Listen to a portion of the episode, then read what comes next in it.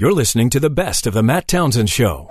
This is The Matt Townsend Show. What creates higher trust for you and the people around you? Your guide on the side. And a lot of us end up spending our entire life searching for what we expect instead of what has actually been given to us. Dr. Matt Townsend. You know, those millennials, they're just so lazy.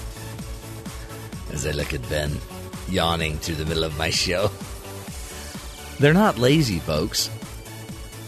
We're misunderstood. Misunderstood, totally. Yep. And they were basically like monsters created to fail. That's what I was thinking, too. So let me give you some other coaching tools. And this isn't just for millennials. This would be for some ideas for how you can coach other people when they bring you their problem. Right? Because it's easy. You know, you may have a friend that constantly comes and brings you all of their issues, and you need to fix this for me. But if you're going to coach people, and this would work great with millennials, you know, in coaching them on their own issues as well. But I'm going to give you just 5 basic keys, okay, as we go through this coaching corner. The first key is to know that the answers, any answer, or I call them a hook. A hook might be something that keeps somebody stuck. All of their answers, all of their hooks are in them, not you. So when somebody comes to ask me a question, but it's involving them or their life or their experience in the world, when it's about them, the answers are in them, not me. And you got to realize that as a coach. And there's a lot of value to knowing that, because if I understand the problems are in them, the issues are in them, then honestly, then I can kind of make it more about them. I also don't have to be offended if they use or take my advice or not. I also can know that if I give a solution that doesn't work, it's because I probably didn't unhook the right issue in them. So I want you to be thinking about somebody that comes up to you, asks you a lot of questions, wants your advice, maybe somebody that doesn't seem to take it a lot, or the people that maybe – are around you wanting insight but don't necessarily ask for it. Know that their issues, their answers are in them. And I'm convinced that that those issues are in them. And I want them to be responsible for the fact that this is your world. A lot of times I'll ask somebody a question and they're like, I don't know. I don't know the answer to that. Well, you must. I don't know is your fast answer that you're just telling me as a coach. But you're the only person that knows why you do what you do, right? I mean, I can guess why you do it. I can surmise, but you're the one with all of the information. You're the one with all the data. So make sure when you coach somebody that the answers are inside of them, even if it's just coaching them to kick a ball in a goal. And if they have the inability to do it, then that hook is stopping them, but that hook is inside of them. And the job of a really good coach is to get inside that person and help that person find out what their answers are. One reason that that's important, too, is because in motivation theory, it would say that unless this person unless the answers are coming from this person, they're less likely to be motivated to actually do anything about it anyway. So turn it back on them. And let me show you how we do that. One way to do it is to use questions, right, to turn on some lights. So like, let's say a mother came in and, you know,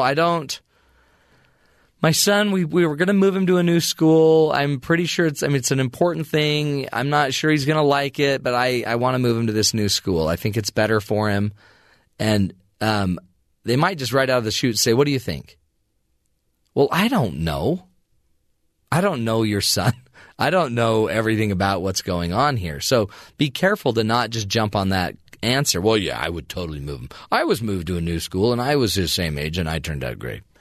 Instead, use some questions, right? So, you know, just use some questions. Like, you know what? I don't know what to do about moving your son yet, but, you know, it sounds like you're really considering it.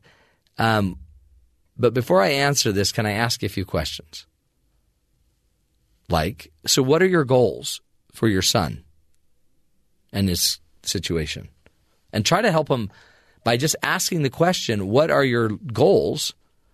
it allows them to have to go evaluate their goals. Or, what do you perceive the problems might be with moving him to this area, to this new school? What does your heart tell you about this decision? What does your mind tell you? And which of those two do you trust more? Which answer do you trust more? Another question you could just simply ask is, why are you asking someone else's advice on this? Why are you not just making the decision yourself? But push on them, right? And push with questions, and let these questions not be to trap them, not be to beat them up, not even just so you know how to answer this person. Ask the questions so that this person has to explore what they are doing, right? If the issue is in them, then ask the questions that help them explore it. The more information we gather here, it's also going to do two things. It's going to give me more data, but it's probably going to lower their emotion about this decision. Anytime somebody brings me a big, bundle of emotion, I usually like to get them talking and sharing their feelings about the emotion. So, first step, understand their answers and hooks are in them, not me. Second is use questions to turn the lights on. My goal is just to get information. Once I can figure out what their goals are with their son and what's the history of the situation and what are they feeling right now about it and why are you asking me, why aren't you asking someone else, and what does your gut tell you, a lot of those might just answer it themselves, right? Another thing I like to do is as they're talking is I reflect back what I hear them saying. I'll reflect back. So it sounds like you really like to have your child try another school, but you're afraid he'll lose friends if he goes to the new school. Is that what you're saying?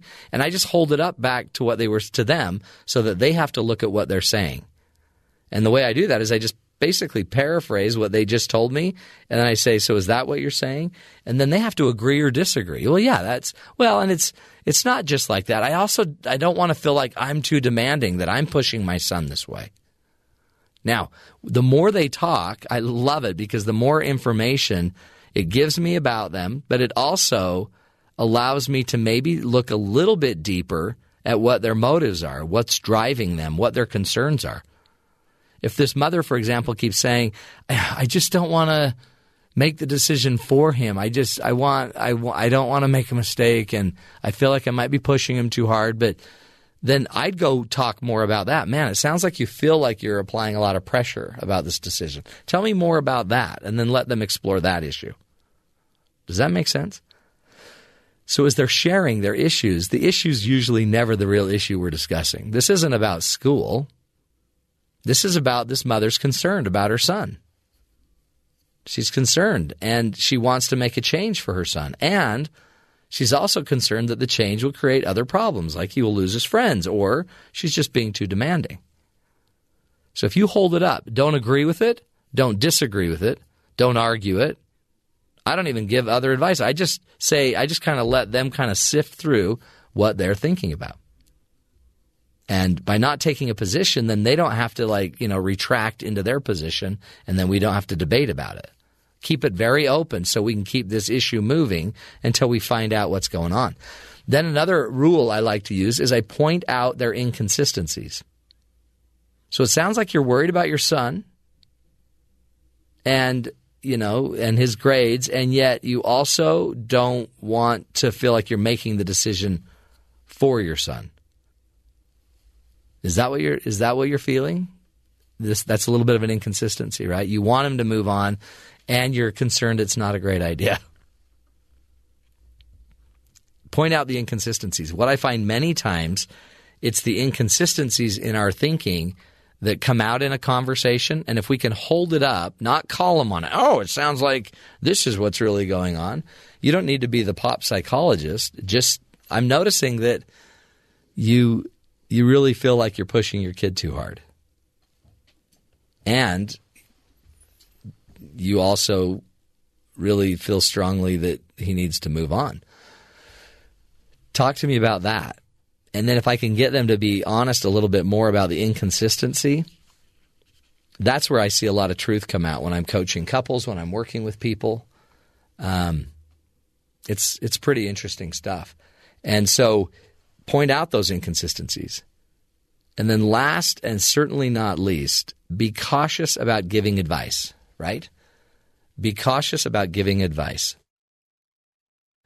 And one reason I say that is because people take your advice, right? So if you give advice, people are going to take it. It's one of the weirdest things I learned being kind of a radio TV personality is people actually take your advice. Be super careful offering it. The other reason I want you to be super careful offering advice is because they also need people to blame. So if they don't like your advice or if your advice backfires, you're the one that gave it. So they will hold you accountable to it, right? 5 basic, easy coaching steps. Know your answers and hooks are in the people you're talking to, not you. Use questions to turn on some lights. Reflect back what you hear them saying. Point out their inconsistencies, cautiously, of course. And be careful giving advice, folks. Be careful. I've seen people advise a divorce because their friend gave them that advice. Be careful the advice you give anybody, especially if you haven't done the other steps before it. Stick with us, folks, helping you live longer and love stronger. We'll be right back.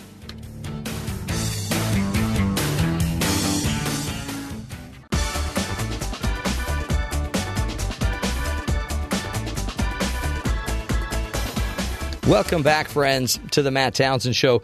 You know, the total outstanding student loan debt in the United States is $1.2 trillion, which is the second highest level of consumer debt behind only mortgages. Most of that is loans held by the federal government. About 40 million Americans hold student loans, and about 70% of bachelor's degree recipients graduate with debt. With these numbers only seeming to increase and tuition rates continuing to rise, it seems that there are very few ways left for a college student to pay for their degree. Marty Allenbaugh, a financial senior marketer and certified financial planner for T. Rowe Price Group, joins us today to talk about why parents have to put their retirement off to help their children pay for college. Marty, thank you so much for being with us today. Thank you, Dr. Matt. It's great being online with you. You bet. And this, I mean... parents have to stop their retirement programs and the paying for retirement in order to pay for their college for their children. Is that a good exchange? We feel that that's not a good exchange, yeah. Dr. Matt. And so we have our annual Parents, Kids, and Money survey with parents who have children between ages of 8 to 14. And their kids, and we did find some alarming results with that survey concerning parents stopping contributing to their retirement plans. Talk about what you learned. What percentage of parents are actually stopping retirement planning and payment for their retirement in order to take care of the kids? Yeah, unfortunately, we found that 69% of the parents in our survey, we've been doing this survey for 8 years, responded, because my kids will go to college before I retire, I feel I should put money towards that first and save for retirement later. Huh. So it was an alarming number. And then we asked them, which of the following do you have? 57%, which is great, said they have money saved for their kids' college education, but only 54% said they have money saved for retirement. Mm. So 46% of the parents in our study don't have a nickel saved for retirement, which is a very alarming number. If you remember this study, these are not young parents. They have their oldest is 8 or older. Yeah, so they're a little farther along the age range. Is it? I mean, maybe is it? Are we as people now just assuming that retirement isn't going to happen? I think what may be occurring is, and I've experienced this myself. I have a daughter just starting college this year. I have a son just starting high school. You see the children growing in front of you, and you're like, oh my gosh, I need to start saving for this, and I need to make that my top priority. And I think some of it's some stress levels we're seeing as well with the parents, and we have we want to have good news for your listeners that there are some options that they have where they don't have to stop contributing to their retirement plan. I like to cover some of them, yeah. Some of those with you. In fact, let's do that. Is it I guess in the end, because if we're putting money away for retirement, then we really don't pay taxes on that money until we take that money out of the retirement. Can we use the money we're using for retirement and loan it to our kids for school? That is a strategy. We actually wouldn't recommend that. If there's better options. What we would say is to our investors, if they're planning on delaying retirement, we're okay with that. We're not.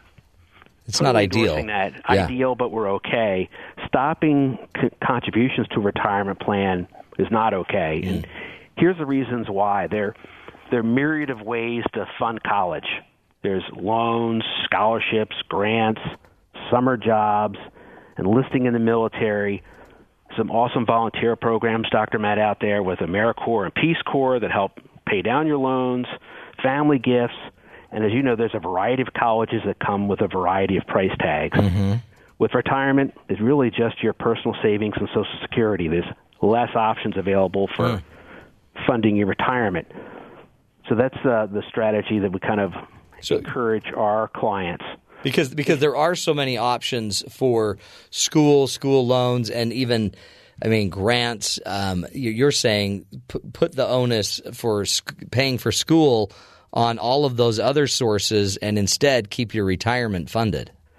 We're hoping you can do both, and at least put some money away for your children's college expenses, but not sacrificing everything in your retirement to fully fund it. Mm. So for example, we had like 50% of the parents in our study said, if I pay for my kids' college, I expect them to help me in retirement. Yeah. And I know for our family, we want our daughter to be financially independent. Mm-hmm. We don't want to be a burden on her when she graduates from college to help finance our retirement. So we think parents should have that same goal. It's one of those things, like you were saying, that you sometimes don't think about until you have a kid going to school. Then all of a sudden you're like, ah, boy, why didn't I plan ahead? But also, one of the things that came out of your survey, you mentioned that 42% of parents say they're losing sleep over how to help their kids pay for college, compared to 28% in 2014. So this isn't even just a financial issue anymore. This could just be good health issue. It could, and I think, Dr. Matt, you'll appreciate this. I know you're big into communication between parents and kids. We think that's a symptom of a lack of communication that's going on between parents and kids as well. We found in our study 62% of kids expect their parents to cover the cost of whatever college you want to go to, while only 35% of parents are willing to cover most or all of expenses. Yeah, so we got to talk. Yeah, so I think they have to talk, and there's some reluctance we're seeing from parents being able to have 71% of parents were reluctant to discuss financial matters with their kids, and 29% were very or extremely reluctant. We think it's really important for parents, and I know you have a lot of listeners here on your show, start having financial conversations with their children starting as young as age 5. Mm-hmm. Having those conversations, and we have a website called moneyconfidentkids.com that has a lot of good information to help parents to have those conversations, starting when they're young. That helps your kids feel more confident, but also you can have discussions about college as well. I think parents are losing sleep because they're not communicating with their children. There's a big disconnect between what the kids expect and what the parents can do. Oh, yeah. And, what a great title, too, Money Confident Kids. How many kids go away to college, and that's the first time they start having, credit card companies coming after them, trying to lure them to get a credit card started. And a lot of the kids don't have any clue what they're doing at that stage. So if we could get our kids confident and with a plan, there's amazing self-esteem that you could be benefiting from, and growth in self-esteem by having this covered and figuring out how you're going to pay for it yourself. And I think that also then would help relieve some of that parent anxiety we're seeing as well. Yeah, which is also really important. At T. Rowe Price, we're big on investing with confidence, and we want our parents to be confident as well. Now, we do encourage them to save some, to set up an automatic savings plan if they can for their children's college expenses. They can start. We have an example here if we have time, Dr. Matt. Yeah, please, yeah. Yeah, start as little as $70 per month, let's say. For example, I know one of your coworkers, Terry, yeah. He just had a baby daughter. Little Morgan. Baby, yeah. Yeah, that's great. He started right now contributing just $70 a month into an account for her. Assuming a 6% rate of return, he'll have $25,000 accumulated by the time she reaches college at 2034, which he's 18. Holy cow. So $25,000 is not bad. Not bad at all. At least in today's dollars at BYU, that would cover almost 2 full years of tuition and room and board. Well, and if you had a job, you could stretch it to 3, or 4. If you got some scholarships, that's nothing. $70 a month for 20. How many years were you factoring? 18 years. 18 years at 6%. Now, at the flip side, though, if you say, I'm not going to start with that, and this is just a good start, I'm going to instead borrow that $25,000 when Morgan starts college, mm-hmm. and you assume an 8% loan rate, you're going to end up paying $320 a month for 10 years, and your total payback, including interest, will be $38,000. Wow. So in the first example, we had Terry. He's only contributing $15,000. He's getting another $10,000 in interest. Yeah. Or if he borrows, he's going to have to pay $38,000 in principal and interest. So there's a trade off there. Well, that's a great example, though. And then Terry can start increasing that amount over the years. Starting at 70 is a nice start. Maybe it goes to 100 a month a year or two from now, and as his income increases. And then, boy, with our family, we get all these family gifts coming in for graduations, mm-hmm. for different religious events, taking some of that cash infusion and putting it into a college savings plan can really help. Well, and we add a little complexity to this whole matter, too, because in our church, a lot of our kids go on LDS missions where they leave and they go, they go away for 2 years, but that could be $400 or $500 a month to pay for that. So all of a sudden they're paying for a college education and on top of that an LDS mission. So they need money. And it also takes them out of the workplace for 2 years. So this idea, I guess, of planning is its core. And what you're saying is you don't have to necessarily do either or if you start early enough. If you start early enough, and we would encourage investors to not stop contributing to their retirement plan. So if they're with an employer that offers an employer match, at least contribute enough to that 401k plan to get that match, and then look to start an automatic contribution amount for your college savings. If I put money into, my 401k, that's tax free, I guess, until I need to pull it out. Is that true in education funds? There are some tax benefits with these education plans. The one I'm going to refer to is a 529 college savings plan. So, for example, in the state of Utah, you have your Utah Educational Savings Plan. I'm not familiar with that plan, but there's one available for you. There's also a national plans as well. We offer one. The benefits of those 529 savings plans are they're a lot. They're designed specifically, Dr. Matt, for college education. So you have federal tax benefits, so they grow tax deferred. And if you take a distribution for qualified educational expenses, they're tax free. Oh, wow! And the qualified educational expenses are pretty liberal in how they define that. You also have state tax benefits. So that Utah plan does offer some income tax benefits. I believe in Utah you have a 5% income tax. Yeah. You get some protection from that as well. Wow. We also loved for our family the graduation based portfolios. So for our daughter, she started college in 2016. We selected the 2016 fund. Most 529 plans offer that. So these portfolios get more and more conservative as you approach that date. You mentioned for some of your callers, your daughter may have a year or two delay before she starts college. Mm-hmm. Maybe pick the 2018 fund then, because that's when she starts college, not 2016. But those make it really easy to save. Right. So you have a lot of tax benefits, and a lot of flexibility with these 529 plans. I guess that's the key, is we just need to get our heads wrapped around it, know what's going on. We'll take a break. We're speaking with Marty Allenbaugh. He is a financial senior marketer and certified financial planner for T. Rowe Price Group. T. Rowe Price Group is a financial planning and investment aiding organization dedicated to helping its customers become more financially independent. We will take a break and come back, continue the discussion. By the way, you can remember, go look up moneyconfidentkids.com, a wonderful resource to help you make sure your kids understand their financial issues as well. We'll continue the discussion, your retirement and your college education for your children. They don't have to be mutually exclusive. Stick with us. This is The Matt Townsend Show.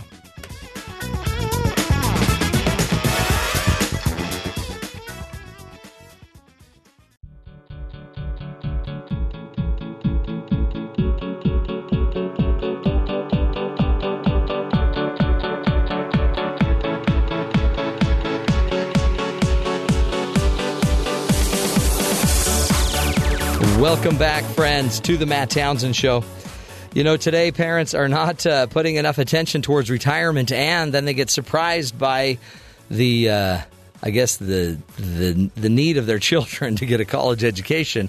It kind of sneaks up on you. Ironically, you know, the kids have been with you the whole time. Then bada boom, bada bing, something changes, and you got to figure out how to pay for college education and how to still keep paying for your retirement.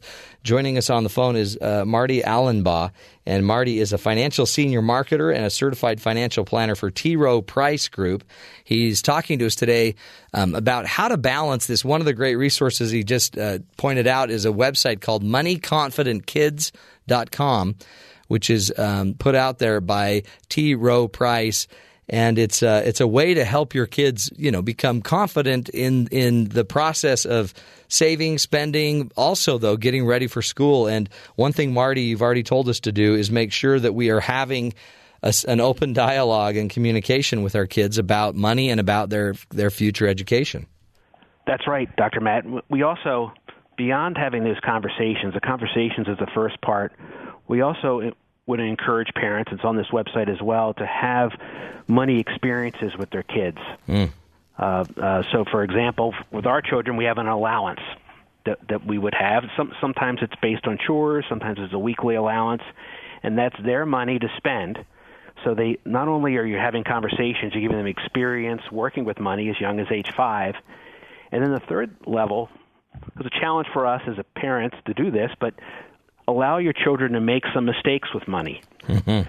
So to maybe purchase something that maybe you don't think they need, and then you remind them when they have something else they want to buy, well, you bought that item 2 months ago.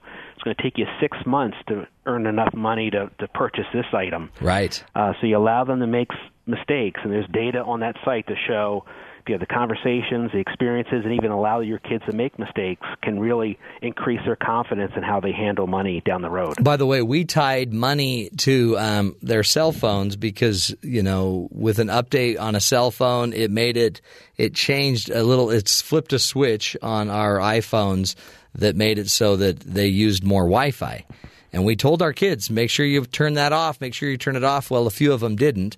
And then they had to go to their bank and write a check to our phone company to pay for the difference of all of their Wi-Fi use. And so, I mean, money talks, right? Even to kids, it communicates, and it's a powerful tool. Do you think as parents we either don't teach the lessons, or maybe we intervene too much so the kids aren't learning the lessons we are?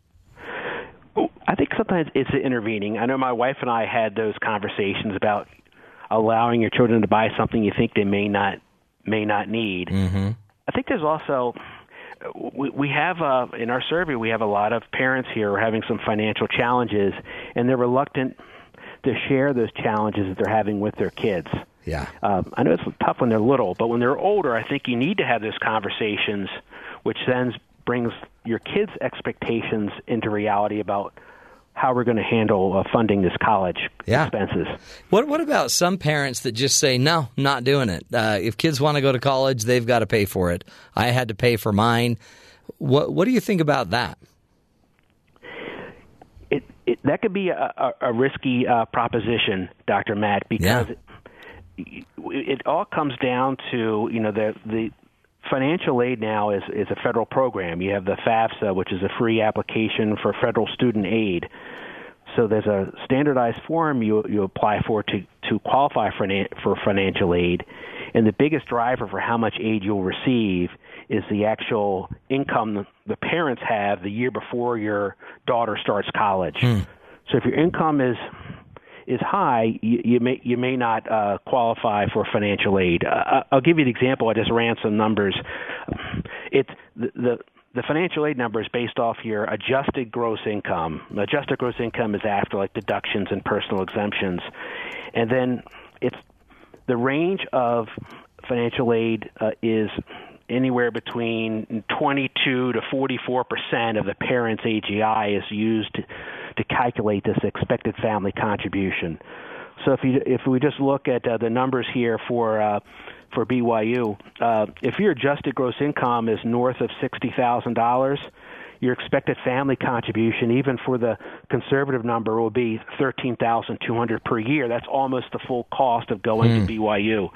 So it doesn't take a lot of income for you to not qualify for any financial aid, which means then your son or daughter may not have loan options available because your income's so high. So you need to be putting some money away. Your income may prevent you from getting that aid. Plus, it's a tangled web, right? And you got to be careful. Just because money's available doesn't mean it should be taken, and they may not fully understand what they're doing with it. So it might be better, like you're saying, coach them, educate them, partner with them, co-sign with them, do what you've got to do with them, and raise them up in knowing how to handle all of this. That's right. I agree. Because I know people that have gotten $30,000, $40,000, $50,000 in debt, and they don't have an income that will ever deliver that. Yeah, the amount of debt, it's a tricky one. It kind of we get questions about what's a reasonable amount of debt. We say it depends on the degree and the income potential that's generated from that degree. Mm-hmm. So if you have $75,000 loan for an MD or a DDS degree, you could be able to. That could be a worthwhile investment. That same debt level, let's say for a bachelor's of art and social work, you may not have the income potential coming in to cover $75,000 worth of loans. That's where you need to maybe get into some of these grants or some of the. I mean, if you're going to go work for a nonprofit, a lot of times you can find other ways that they will forgive certain loans, certain debts, certain things like that. So, I mean, I guess part of this is be informed. And if you've got more than one kid, I mean, any knowledge that you have as a parent can easily help all of the kids. So, yeah. So if you have a family with a lot of children, of course, that helps drive down your adjusted gross income. Mm-hmm.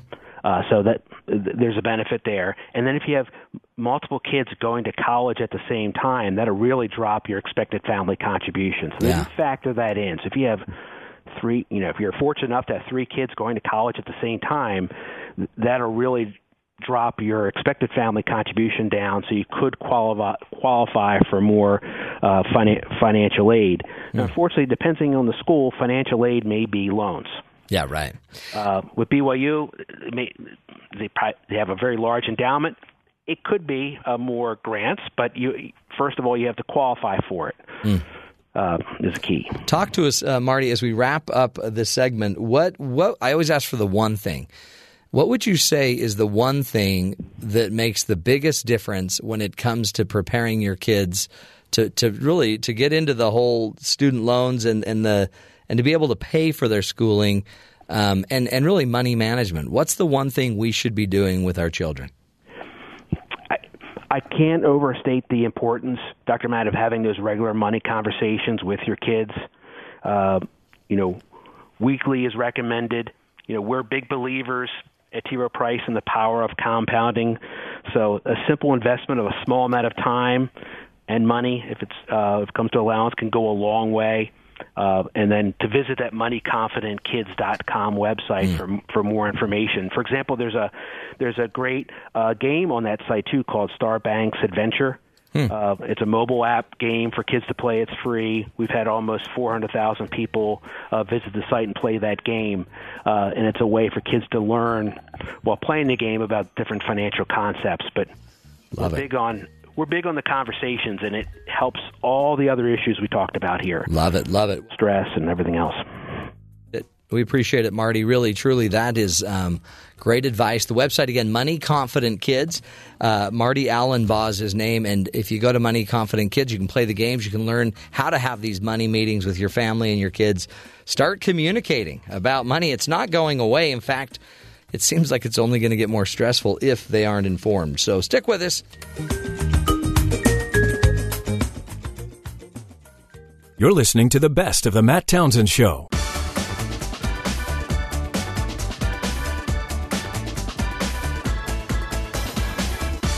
Welcome back, friends. You know, there's always a point in our lives where we need feedback or we need to give feedback, and it's a difficult thing to do, especially when we don't, you know, you don't want to offend somebody. You don't want to turn someone off. You care about them. You want them to grow, but they need to get some feedback. So joining us today is Kim Giles. She's the president and founder of Clarity Point Life Coaching, popular life coach, author, and speaker, and was named as one of the top 20 advice gurus in the country by Good Morning America. We love having her on the show. Kim, thank you so much for being with us today. Thanks, Matt. Excited to be here, as always. As always. Let's talk about feedback. It gets into kind of one of those territories that you talk a lot about where there's a lot of fear. We are afraid to talk to people about the hard stuff. So I've actually got about 6 steps that I have a client kind of think through to sort of find this middle way place. So the first one is to get very clear about the infinite, absolute, and equal value of all human beings. And what I mean is going into a feedback conversation, we sometimes have a tendency to talk down to this person that did something wrong that we now have to give feedback to. And we're kind of coming from a position of being above them or more valuable, more important. And so the conversation starts out as one where you're talking down in an insulting way to this other person. And whenever we start a conversation that way, it isn't going to go well. Yeah, that's not going to be pretty. I'm sure you see this with a lot of couples. Oh, yeah. Yeah, I talk down to my spouse because they're the bad one. Totally. But like you're saying, get in your head that trust in this idea that everybody has infinite, absolute, equal value. Everyone's equal. No one's better than the other. I like that. Okay, so that's rule number 1. What's the next rule? Okay, number 2, you must remember that life is a classroom, and every single thing that happens is here to teach us something. And I really believe that all of these lessons, every experience or situation that shows up is my lesson or my chance to practice being stronger, wiser, or more loving. And normally in a feedback situation, you have your teacher hat on, right? And you're about giving feedback to this other person. But we have to remember that you're a student too. And this situation may be in your life to help you practice being stronger, wiser, and more loving. And before you give the feedback, you really need to step back and make sure that there's not a lesson for you in this. And maybe the lesson for you is actually about learning to give the feedback in a loving way and really grow from this experience yourself. Yeah, isn't that interesting? Yeah, maybe my reason for being in this predicament is to learn how to do it more effectively, not just to teach people. Right. That's cool. It changes your perspective immediately when you remember that you're the student too. So my third one is to make sure that it's really your place to be the one to give this feedback. Yeah. Because I think a lot of us sort of overstep our bounds and take responsibility to correct somebody on their behavior when this is really none of our business. Oh, it's so true. So be honest with yourself. Is this really your role, or is there a part of you that just likes this being in judgment of other people's space because you feel powerful and maybe above others? And I think we really got to be honest with ourselves that there isn't times our subconscious ego part of us likes that role. Mm. Oh, don't you think? Yeah, because it puts us in a position of, you know, being the teacher instead of the learner, which is why that other step was so important before that. Make sure it really is your place to teach this lesson to this person. Oh, huge. It's huge. Right? Totally. So my fourth step in making sure you're in the right space to give feedback the right way without offending somebody is actually to take a minute and check your values, your priorities a little bit. And what I mean is that sometimes we put ideas or rules or etiquette before people.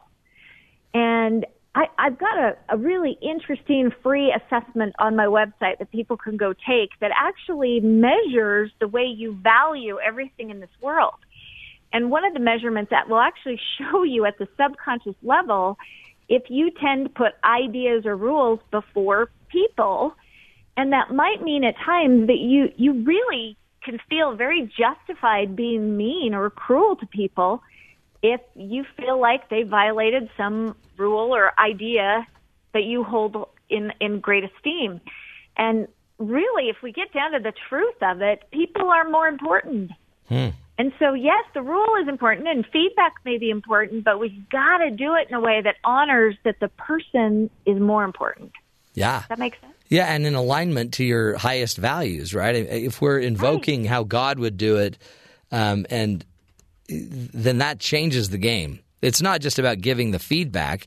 It's about giving it in a loving, peaceful, kind way. Absolutely. But still getting it across. Yeah, because it usually does serve the person who's going to be receiving this feedback to know what they're doing that may not really be working so they can improve themselves. It could absolutely serve them to get that feedback, but we've got to handle it the right way or they honestly won't be open to it. Right. So my fifth hint is that you've got to understand that if you come straight at somebody with an attack, they're going to immediately have their walls go up and get defensive, and they will literally dig in to defend the bad behavior. They won't be open to looking at changing it. They'll now be absolutely focused on defending it because it's coming as an attack that feels like it's really about their value as a person. So they have to defend their behavior just like they would their value. Hmm. And actually, a better technique is to spend some time first validating them. Make sure they know that their value is intact, that you honor and respect where they are and their right to be where they are. Make sure that they've got a little bit of safety with you first, where they don't feel like this is going to be an attack. And then ask if they would ever be open to a little feedback if it really comes from a place of love for them. Mm. And I call this a permission question. They're extremely powerful when you're going to give feedback to ask permission to do so first. And often with my kids, for example, I need to give this feedback, and I am going to give it whether they like it or not, but it doesn't necessarily have to be right this second. And I will ask if they're in a place right now that they could handle a little constructive feedback from mom, or do you need to kind of get in a better place before we talk about that? So we may not do it in the moment, but we are going to do it. Right. And asking for for permission to do it, I guess it puts it more in their terms. The ball is in their court, which I would assume would increase the likelihood that they might live the feedback or the content you're giving. Yeah. Besides, it really shows them that you respect and honor them, that you're willing to ask before giving it. Mm. And then one more last principle is we just need to kind of check our ego for a minute and ask ourselves why we feel so drawn in this moment to give this. And make sure that it's coming from love for the person, not from this place of I really like to feel like I'm above you and I like to give feedback to people because it makes me feel bigger. We need to make sure that it's really coming from love, because as soon as you're face-to-face with someone, your energy gives you away. Mm-hmm. And if you don't honestly care about them, they're going to know. Yeah. And Right? And then it won't, the message won't be conveyed, right? So, I mean, then they have to deal with that energy along with the feedback you're giving. Right. And guys, you really can give feedback from a space of love if you make sure you do a lot of validating up front. You make sure that you're seeing them as an equal peer. We can do this, and we can have these tough conversations with people and not have it end up in a fight. It's possible, is what you're saying. You can, and I think if they feel loved and understood before you're in any way going into the advising mode, or even asking for permission, a lot of times you won't even have to ask for the permission. They will be asking you for the feedback. So what do you think? Do you think I'm crazy for doing it this way? I mean, if you really show someone you care and that they're safe with you, most people, it seems like, would kind of very naturally want some improvement. Absolutely. You know, another thing that I often do before I give any, I ask for some. Yeah, there you go. And literally say, is there anything I could do better? Tell me how I could show up for you better. And let them literally stay open enough that you let them give you some really good feedback. Then when you ask permission to share with them or give feedback the other way, you will have earned it at a different level. Mm. No, I love that. That's great. Well, Kim, we appreciate you. Keep up the great work, and we will take your advice to heart, how to give feedback without offending. Go check out the website, claritypointcoaching.com. You can get more from Kim Giles and her great team there at Clarity Point Coaching. We'll take a break. Stick with us. We'll be right back.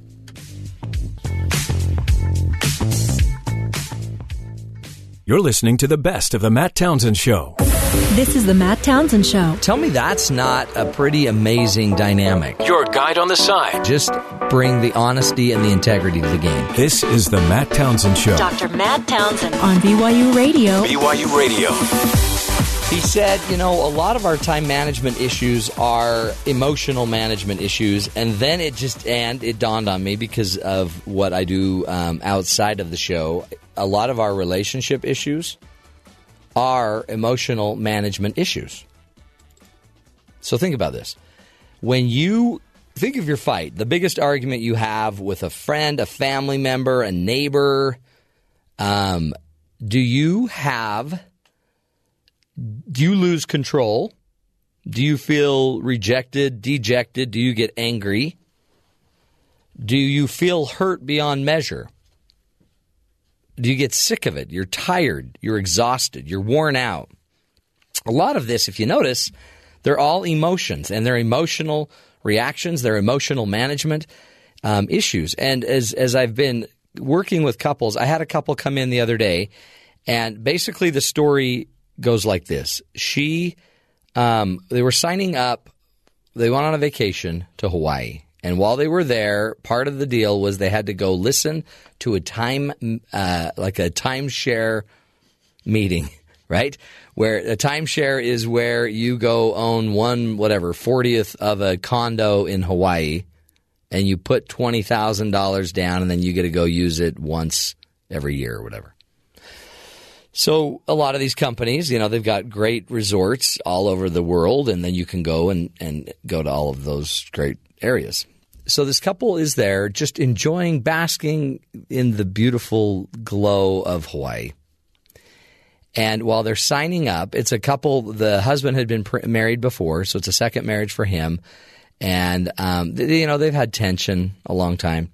They've been married about 2 or 3 years, but it's been tense just because of, you know, trying to merge these new families and things. So as they're signing up for the timeshare, the husband is entering their names into like the register that they're there ready for their meeting. And he enters his name, and then he puts his ex-wife's name instead of his new wife's name.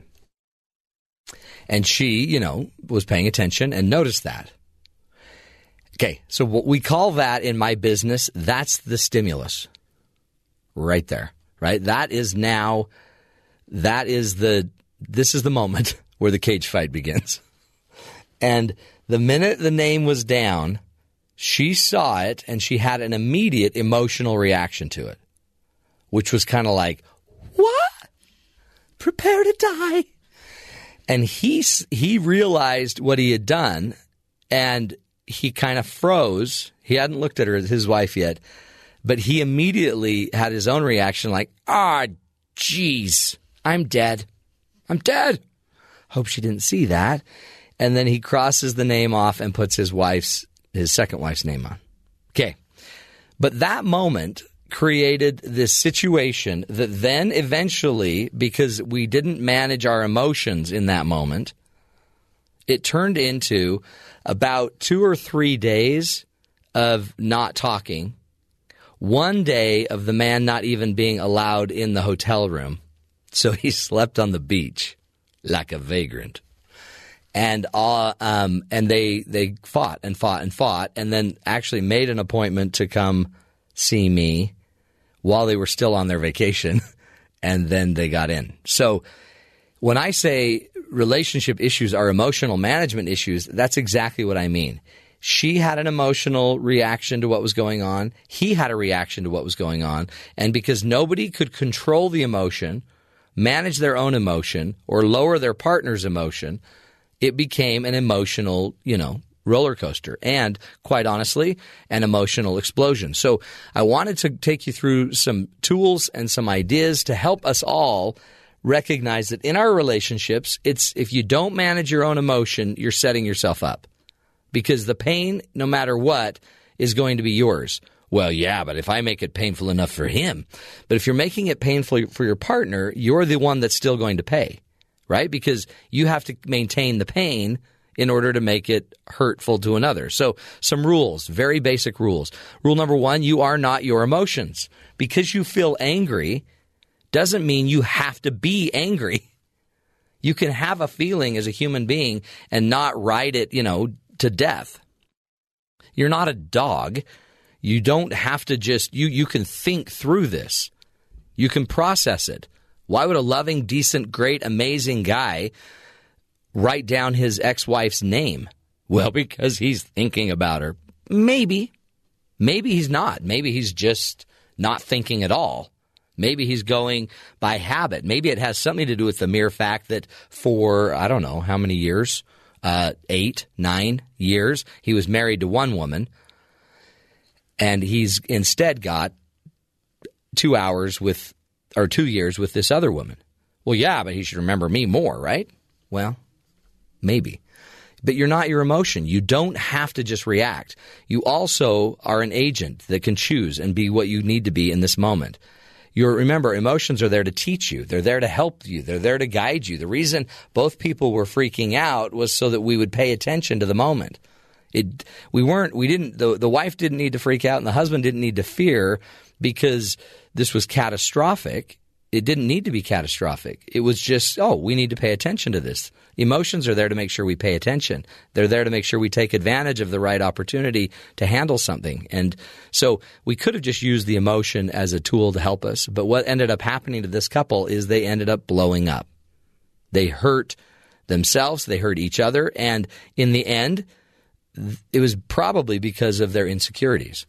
We've got to learn that if you have an emotional response to something, it's even if it's justified, I get it. You should be, if you were in a car accident that a drunk driver caused and it hurt you, you should be emotional and you should be angry. I'm not saying don't be angry. I am saying however long you allow the emotion to manage you is how long you will suffer. So our goal would then be to find another emotion.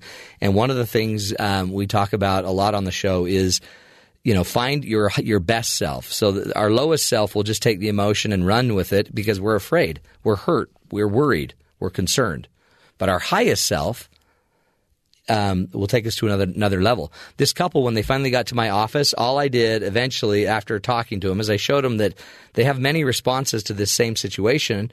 But I asked them very quite simply, if all of a sudden one of you were sick, if one of you had cancer, what would matter about this? And they're both like, well, nothing. Why wouldn't it matter if one of you really had cancer? And by the way, interestingly, one of them is sick.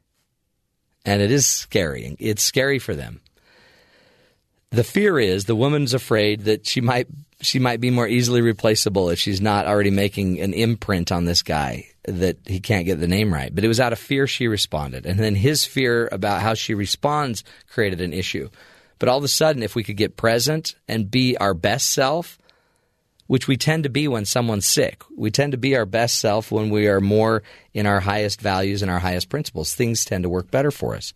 So think about it. Think about your relationships, and don't just assume that your problems are your partner. They might very well just be your emotions and your emotional inability to manage those emotions. Emotional intelligence, as we wrap it up, is very basically just a few skills. Emotionally intelligent people recognize their own emotion, and they know how to lower them and manage them and make them healthy. Emotionally intelligent people also know how to recognize the emotion of others, and they know how to help those people lower their emotion. And emotionally intelligent people also know how to enroll people into their emotions and get people to buy into their good emotion. So if you are having relationship problems, can I suggest, especially if you seem like you can't get any progress going, maybe stop trying to work on your partner and instead just start learning some emotional intelligence skills, managing your own feelings, trying to not be so fearful, trying to operate out of your highest self, your best self, that essence, that goodness that's inside of every one of us when we choose to be good. Anyway, Emotional Management 101. You're listening to the best of The Matt Townsend Show. $201 billion, folks, for mental health care. It's just crazy, crazy numbers. But there are some things, let me just suggest, that you can do to manage or at least try to work and coach yourself through some of your own anxiety issues. We'll particularly today talk about anxiety, and I work with a lot of people. So many times I'll have a mom and a dad bring their kids in to see me, and as we sit down, they'll start just talking about how their child hates school. They'll talk about they have a hard time going out and socializing and doing what they're supposed to do. And it worries the parents, right? And so you have a mom sitting there saying, look, aren't you going to go play? You really ought to go play. The other kids are playing. Why don't you ever want to play? You're such a disappointment. And even if it's not like intentionally said that you're not cutting it, something's weird with you, they already know that. These kids know that. And what I find is a lot of times an anxious parent comes in and they're worried and, by the way, anxious about their child who probably – has a little of their own anxiety, whether it's social anxiety or what have you. And so what I do, one of the things I do in my organization is I help coach people through their anxiety. And there's a lot of great research. And by the way, one of the number one ways to deal with your anxiety, 85% of it roughly, is simply your breathing, period. Usually when you're anxious, your body starts to, because of the hormones and what's happening, your breathing tends to be more shallow and fast, right? So a shallow, fast, rapid breathing, which makes it so all of a sudden you're not getting a deep, full breath, which stresses you out. Yeah. I think I was talking about something else, but Lord Vader, for example. Lord Vader sometimes might have anxiety. Who knows? But one way we can deal with it is breathing. Just a deep cleansing breath, a deep enough breath that your chest, your belly, everything just pops out when you take that breath. And if you take a couple of those, you'll immediately feel some of the tension, the anxiousness. It'll dissipate. One reason is because your body is getting the air it needs. Another way that you can do this is talk it out. One of the fastest ways to get your anxiety out of you is simply to share it with another person. But sometimes it stresses you to share it, so you don't share it, right? And instead you go, maybe you pull away, you disappear, you maybe medicate. A lot of people just go medicate their anxieties and emotions. They just try to numb them. They'll drink, they'll, do marijuana. But they're doing what they can to get rid of this anxiety and to relax. By the way, others are taking pharmaceutical pills that are coming from their doctor, right? One might be legal, one's illegal. But the point, I guess, behind it is we're still using some other method, a drug, to manage our emotion and our anxiety. It's needed. I get it for some. I get it. I personally would suggest you go to the legal form because you're probably going to have less anxiety, right, than chasing down the illegal form. But everyone should try to find a person or be the person that someone that you care about can share an horse to. Think about it. Do you have somebody you can talk out your most difficult things in life? Because if you don't, then you're going to stuff them. And when you stuff them, it's going to probably make you more anxious and usually more or less likely that you're going to go act and do what you need to do. And then when anxious people don't go do what they need to do, they start to get depressed because they're not cutting it. They're not cutting it. An activity that you might want to do is just find that one person you can share your deep feelings and concerns with, track them down, and even tell them, look, you're kind of my go-to person on some of this, and I don't want to burden you. I don't want to overdo it, but could we just plan a time to meet every couple of weeks and talk? Or however often that it works out for both of you. Another way to get some of the anxiety out is to write it out. One of my favorite activities with my clients is when they're feeling stressed, they've got a lot on their mind. If they've got stuff they've got to do, go write it down. Write your to-do list. Make a big, fat, nasty, gnarly to-do list. But some of the things aren't part of a to-do list. It's just feelings you're feeling. You're feeling overwhelmed. Your thoughts are swirling around in your mind. And what I suggest to my clients that they do is they write what they're feeling. Whatever they're thinking, they write it out. Like, holy cow, this job's driving me crazy. If I have one more person do this, I'm going to go crazy. Write your feelings out. And then what I ask them to do is write another line as they're writing. Instead of writing on a new line every time, write on the same line over the same sentence you wrote earlier. And then on the third time, go do it a third time on the same line. So you're going to write a sentence three times on the same line.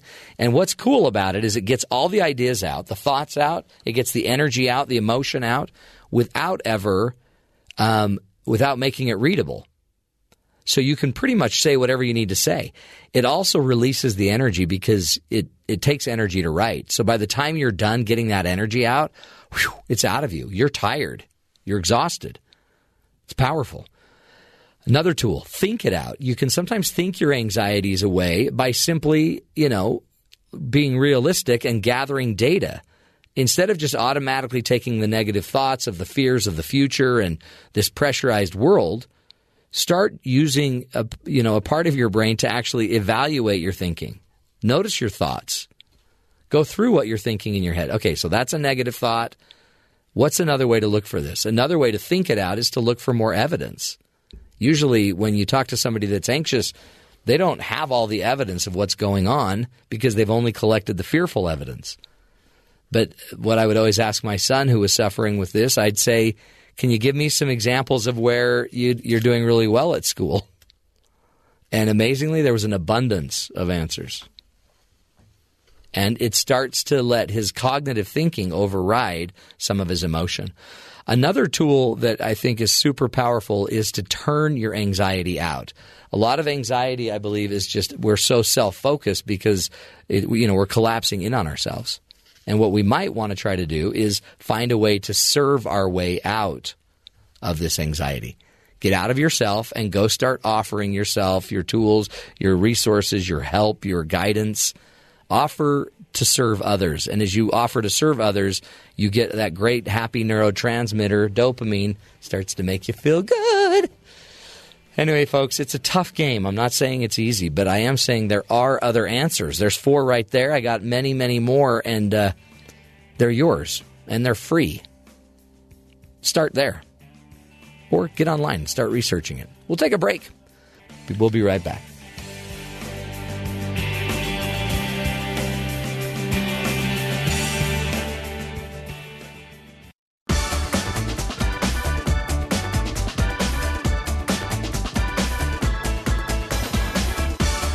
Welcome back, friends, to the Matt Townsend Show. Principal Ed Rooney from Ferris Bueller's Day Off has instilled in many of us a deep dislike for anyone in academia. regardless of our disdain, should we continue to write off academics today? Is academia still relevant in our society today?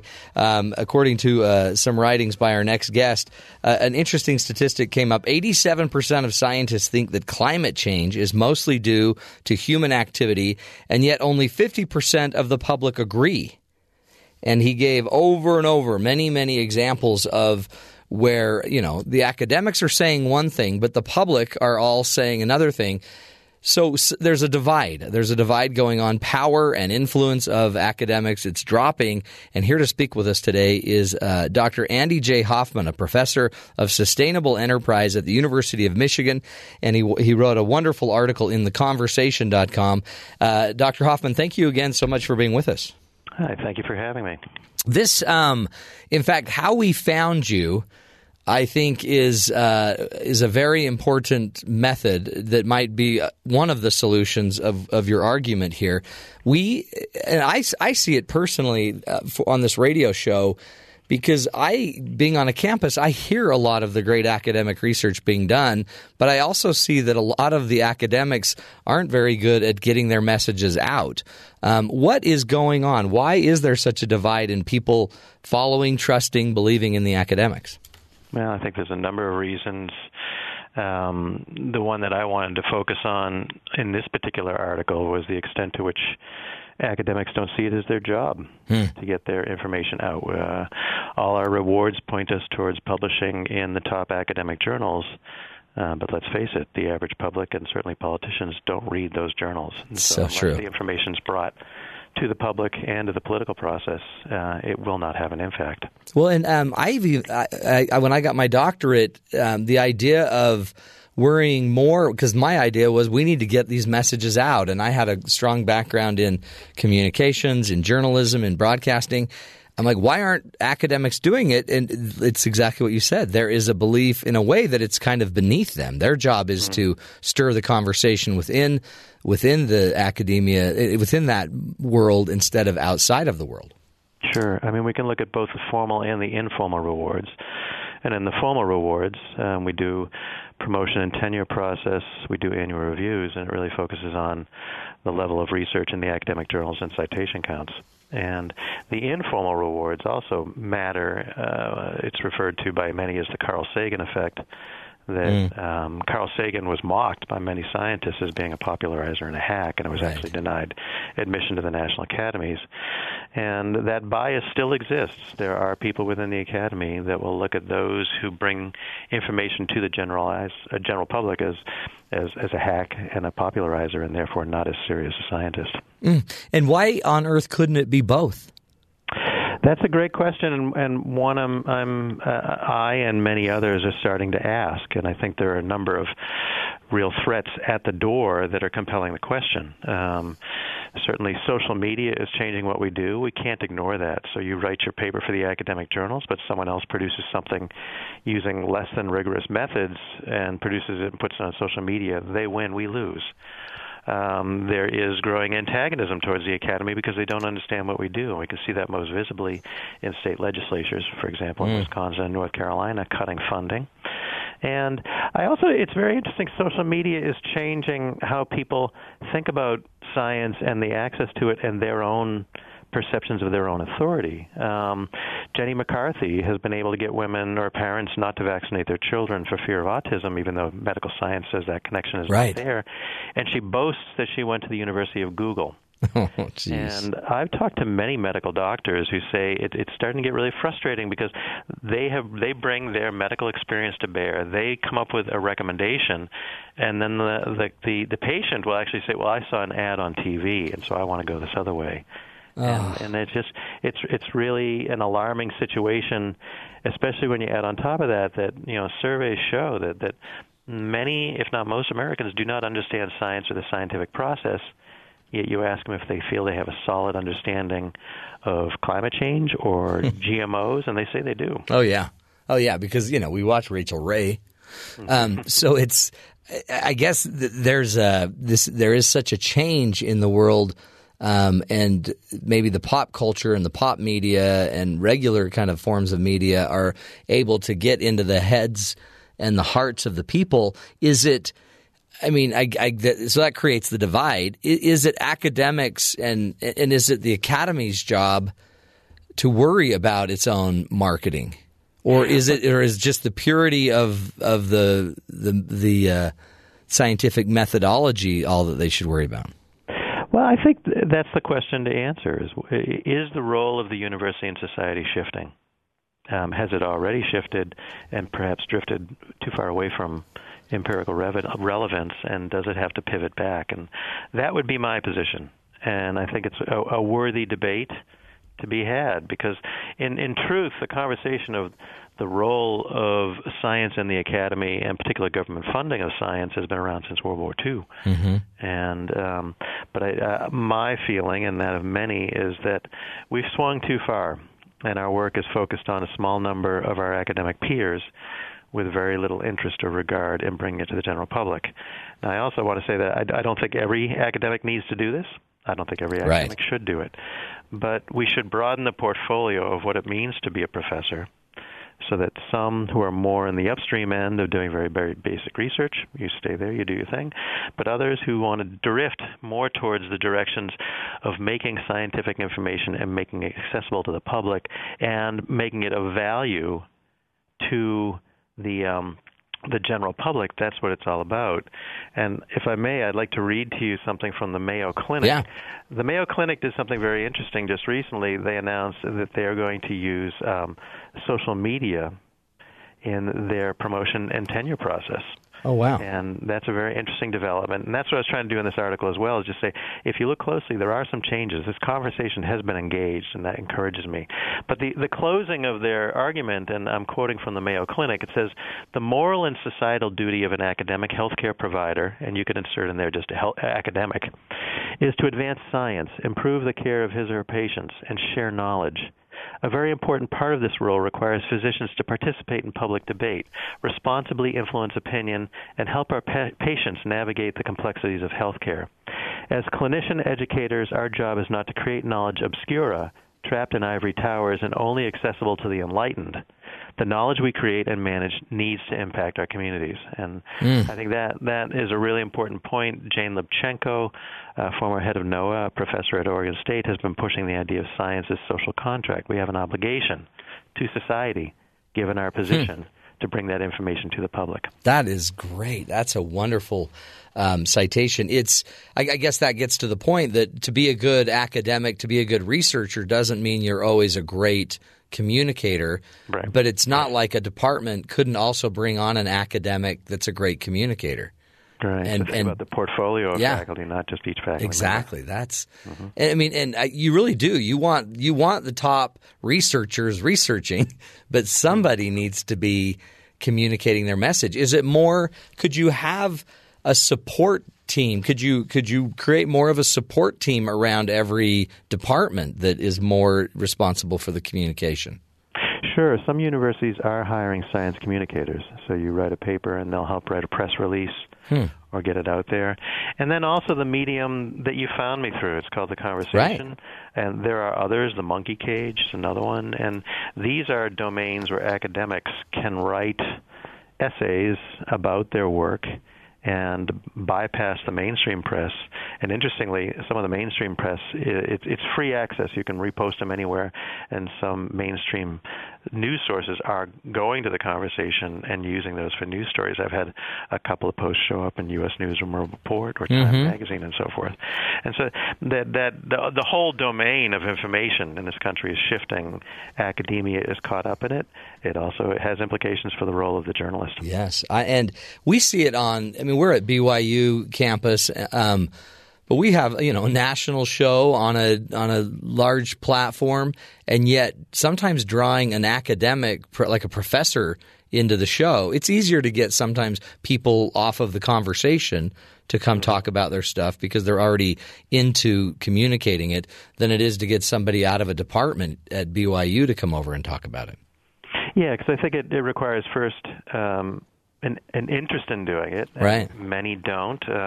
If you do read the comments that follow that article, some are quite interesting. And some of them are from people who say, you know, I don't trust scientists. I don't want to hear from scientists. And that sentiment is out there. Yeah, oh, for sure. But then there's also some from scientists who say, I don't want to do this, and in a not terribly nice way. And I'll read you one comment. Yeah, I do. How do you explain Riemann tensor to someone who has never mastered elementary algebra? This is clearly a case of unable as opposed to unwilling. I would love to explain such things, but I cannot. I cannot teach my pet hamster differential equations either. Oh, geez, Louise. I worry about that kind of arrogance. Yeah. Certainly there are some domains that, yes, it may be a high-level science, but can you communicate the implications for people's lives? I often challenge my doctoral students, can you explain your dissertation to your mother? Can you take the jargon out of it and explain it? And if you can't, I would question whether you fully understand what you're working on. Oh. I don't want to knock this guy in particular, but I do think the idea of comparing the general public to a hamster and saying that I can't explain my research to him, it's dangerous to the enterprise. Mm. It creates resentment among many within the public who feel that they've been condescended or even insulted by people in science. Yeah. And I think that's dangerous. The cover story in National Geographic this past fall was the war on science, and it's in part our own fault. And and again, when the check is written by the people, you may not want to slap that hand. Right. This issue is more pronounced for public universities and even more pronounced for land-grant universities whose mission is to educate the public. Mm. Interesting stuff. Let's take a break. We're, again, speaking with Andrew Hoffman, who is a professor and a wonderful writer, in fact, wrote a great article, Why Academics Are Losing Relevance in Society and How to Stop It. He, again, is a professor of sustainable enterprise at the University of Michigan and uses his research and focus to help, I think, in this case, all of us recognize the importance of the synergy between our professors, our academics in the world, and the people that really need to know what they're learning and why their roles are so important. Stick with us. We'll take a break. Continue the discussion. This is The Matt Townsend Show.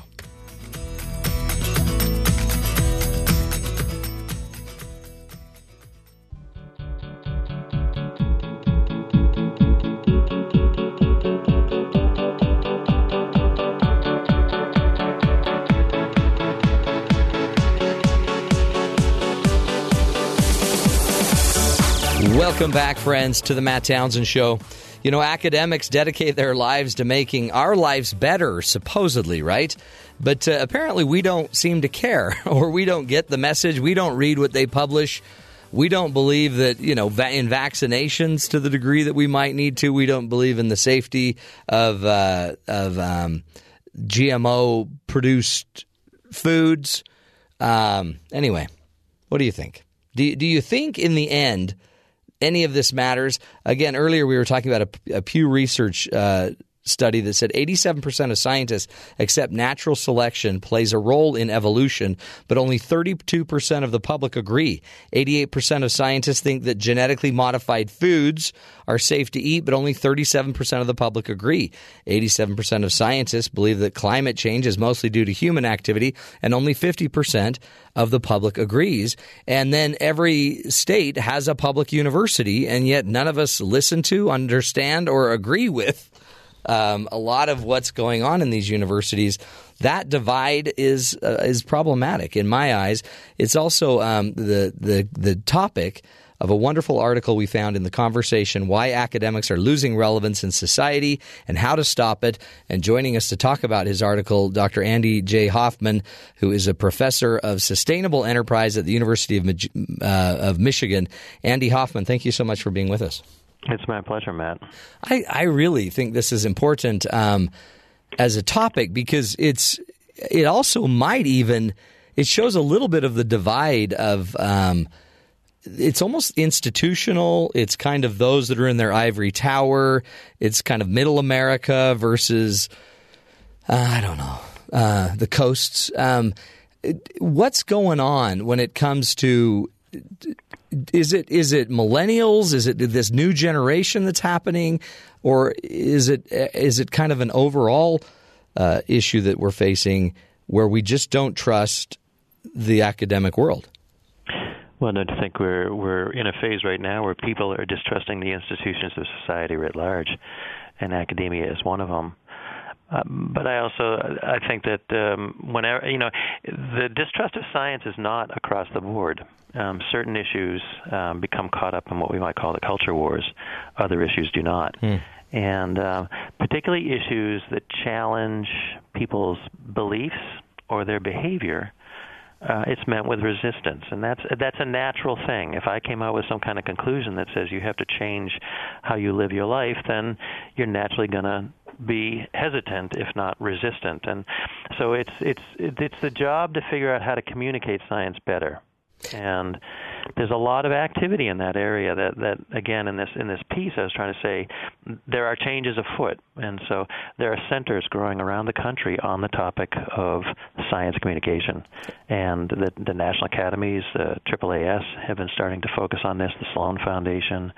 There's a lot of activity to start to say, okay, we need to become better communicators of science to the public. And that gives me hope. And incentivizing it, right? Like, I mean, yeah. Tenure could this be a construct or a reality or a realization of what tenure creates? It is, and the reward system dictates the behavior, and it can become so implanted that even when someone becomes a full professor, and that review shouldn't matter anymore. And the whole purpose of full professor, or even just tenure, was to grant a professor the freedom to do things that aren't necessarily down the mainstream. And so to my mind, that's what should happen when we become at least tenured, and if not full, for sure. So how do we change the culture of the university? And the first place to start is the reward system. And I do see some changes.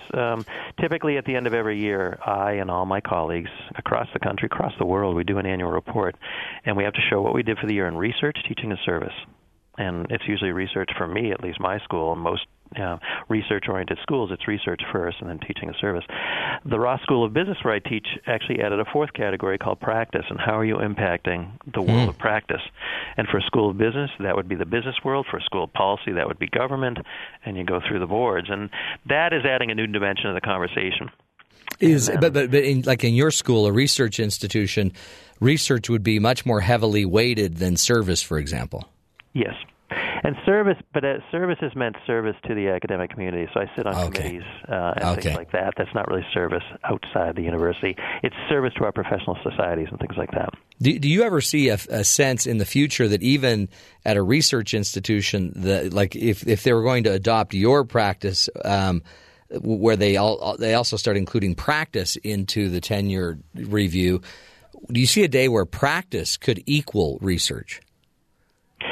That's a great question, and this is my editorial opinion. But I would say that day is far off. At the end of the day, our primary job is to create research and teach our students, and then bringing it to the public. I mean, we have 24 hours in a day, right? So there's a limited ability to do this, but schools are bringing in others to help. But I would also add that I see a shift in the younger generation coming into academia that want to make a difference in the real world. And the question then becomes, will academia spit them out, or will they change academia? And I'm hopeful it's the latter that will happen, in part because I see movement across the university, conversations among university presidents, deans, journal editors, professors. I helped organize a conference here at the University of Michigan in May 2015 on academic engagement in public and political discourse, and asking, is there a problem, and what should we do about it? The opening panel was 4 university presidents, Michigan, Virginia, Dartmouth, and Arizona State. Oh, wow. That tells me that this is an issue that is reaching the highest levels of academia, and questions are being asked. And Mark Schlissel, the president of the University of Michigan, had some very thoughtful things about us becoming perhaps a bit too careerist and staying inside our comfort zones, and saying that if we just become focused on the letters after our names and the accolades we have, then, quote unquote, the willingness of society to support us will decrease. Uh-huh. What about? I mean, I look at it too. That the researchers always trying to get published. They're always trying to get into the academic journals. But these academic journals, in a weird way, also seem to have I mean, I guess they are – maybe they don't have a marketable ability, but why couldn't they? Why couldn't some of the great academic journals that people are writing in also create a blog or something that is more easily accessible to the rest of the public? Some of them are starting to do that.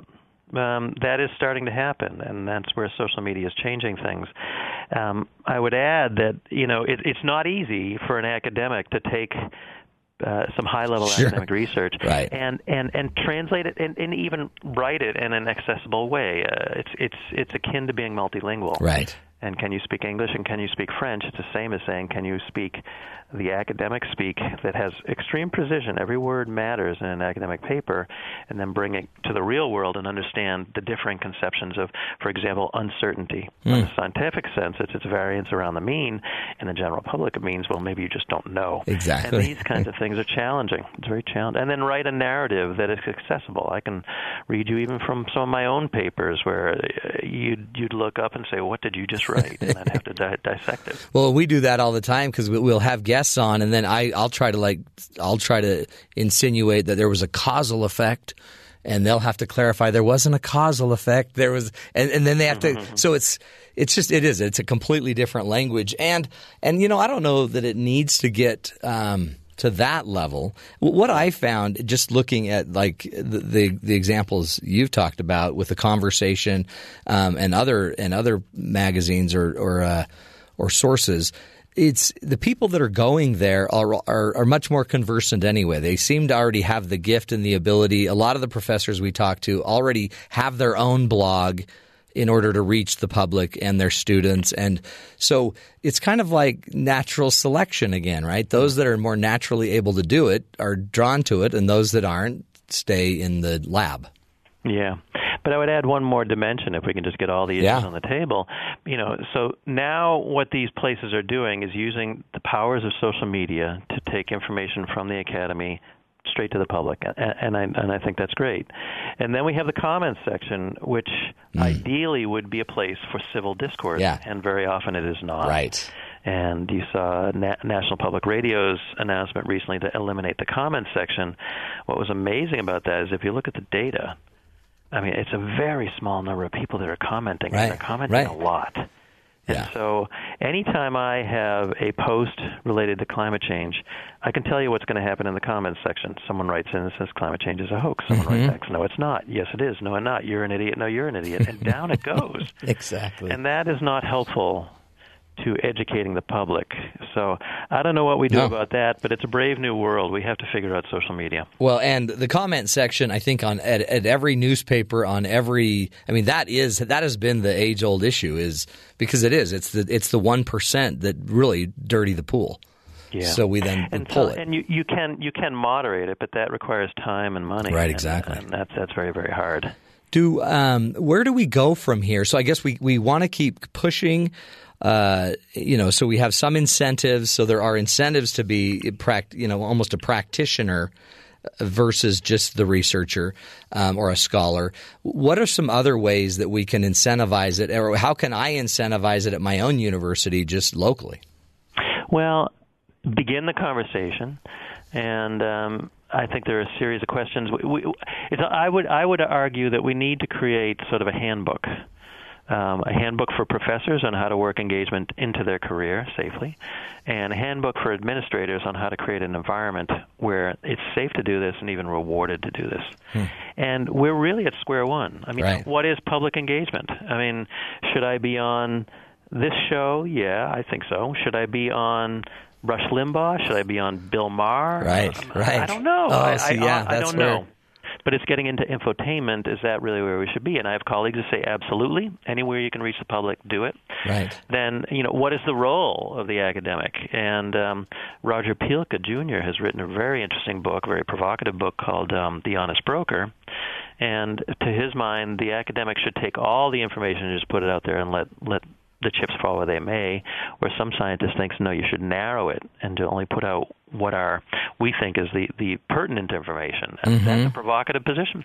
Well, then, the pseudo-academics are going to hack your stuff up anyway. Exactly. It's so tough. And that's another part of it is teaching others. Engagement is messy. Yeah. You cannot control your message, and that is something you're going to have to accept. Mm-hmm. And some scientists won't do this unless the reporter will publish their abstract verbatim, which ain't going to happen. Engagement can be hostile. I have an inbox for hate mail because I do it on climate change. Oh, that's true. I also think engagement can be rewarding, and this is where the young people are coming in and really want to make a difference in the real world. And I also think it can improve your research, but it has to change your publication strategy. The typical mode is I spend all this time, I produce this paper. Once it's published, I put a line on my resume and I move on. I may give an academic talk or two, but this thinking says, no, go on BYU Radio, write a blog in The Conversation, get the information out there, make it accessible, and that takes time, and it takes time away from the next academic paper. Oh, it does. And well, we appreciate, because you're walking your talk. I mean, this is, and you've already got one of the hottest, debated issues on earth, and yet if we could just get to the real data, we might not have to debate it. But well, we appreciate you, Andy Hoffman. Thank you so much. Keep up the great work there at University of Michigan. Wow. It's a very important thing. It is really one of the reasons I wanted to do this show, because I've seen the best research that exists about marriage and family, and no one knows about it. No one knows about it because these academics can't get the message out. They can't communicate it. And then you see guys like Andy Hoffman that are writing and trying to create a dialogue and a discourse about it. But you can also predict the way academics moves. It'll take 30 years. Or just a lot of really innovative young professors to take this thing on. Fun stuff. Helping you see the good in the world. It's there. You just got to be looking for it. We'll be right back.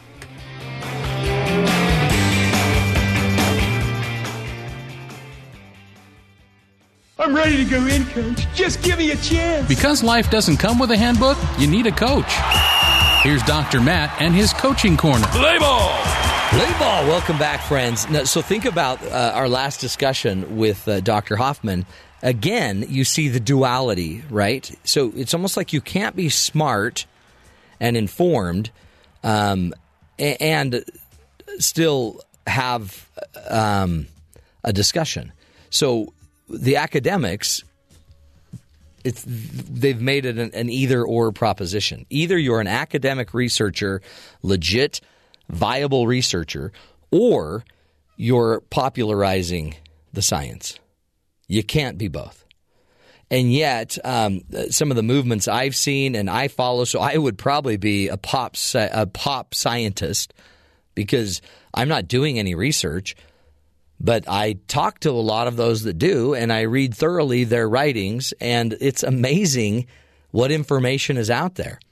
Like I've said a million times on the show, I believe the cure of cancer exists, and I believe it's in 5 laboratories, but these labs are not incentivized to talk to each other. And because they're not, they're actually disincentivized to share information because somebody's got to come up with the cure, and then they can make the billions of dollars. But if we could incentivize talk and dialogue, there's something really powerful there. One of the areas where I did most of my research in graduate school was in the area of dialogue theory, which was communication theory. And it actually was created by a guy named David Bohm. And David Bohm just so happened to be an academic who really was the heir, handpicked heir to Albert Einstein. He was supposed to take Albert's chair, but David Bohm is most known for not replacing Einstein. He was most known for creating a communication theory because he realized sitting in a room full of physicists that none of these people could talk to each other, and we're not going to solve the problems of the world if we can't talk. So somehow we need to, just like we do with Republicans and Democrats, conservatives and liberals, we need to somehow bridge academia and the general public. It's in the and, folks. We call that the space between. It's always going to be in bridging the space between people. That is the goal of this show. Bridge the space between people. We'll take a break. That's hour number 1. We'll come back next hour. More fun, more ideas right here on the Matt Townsend Show.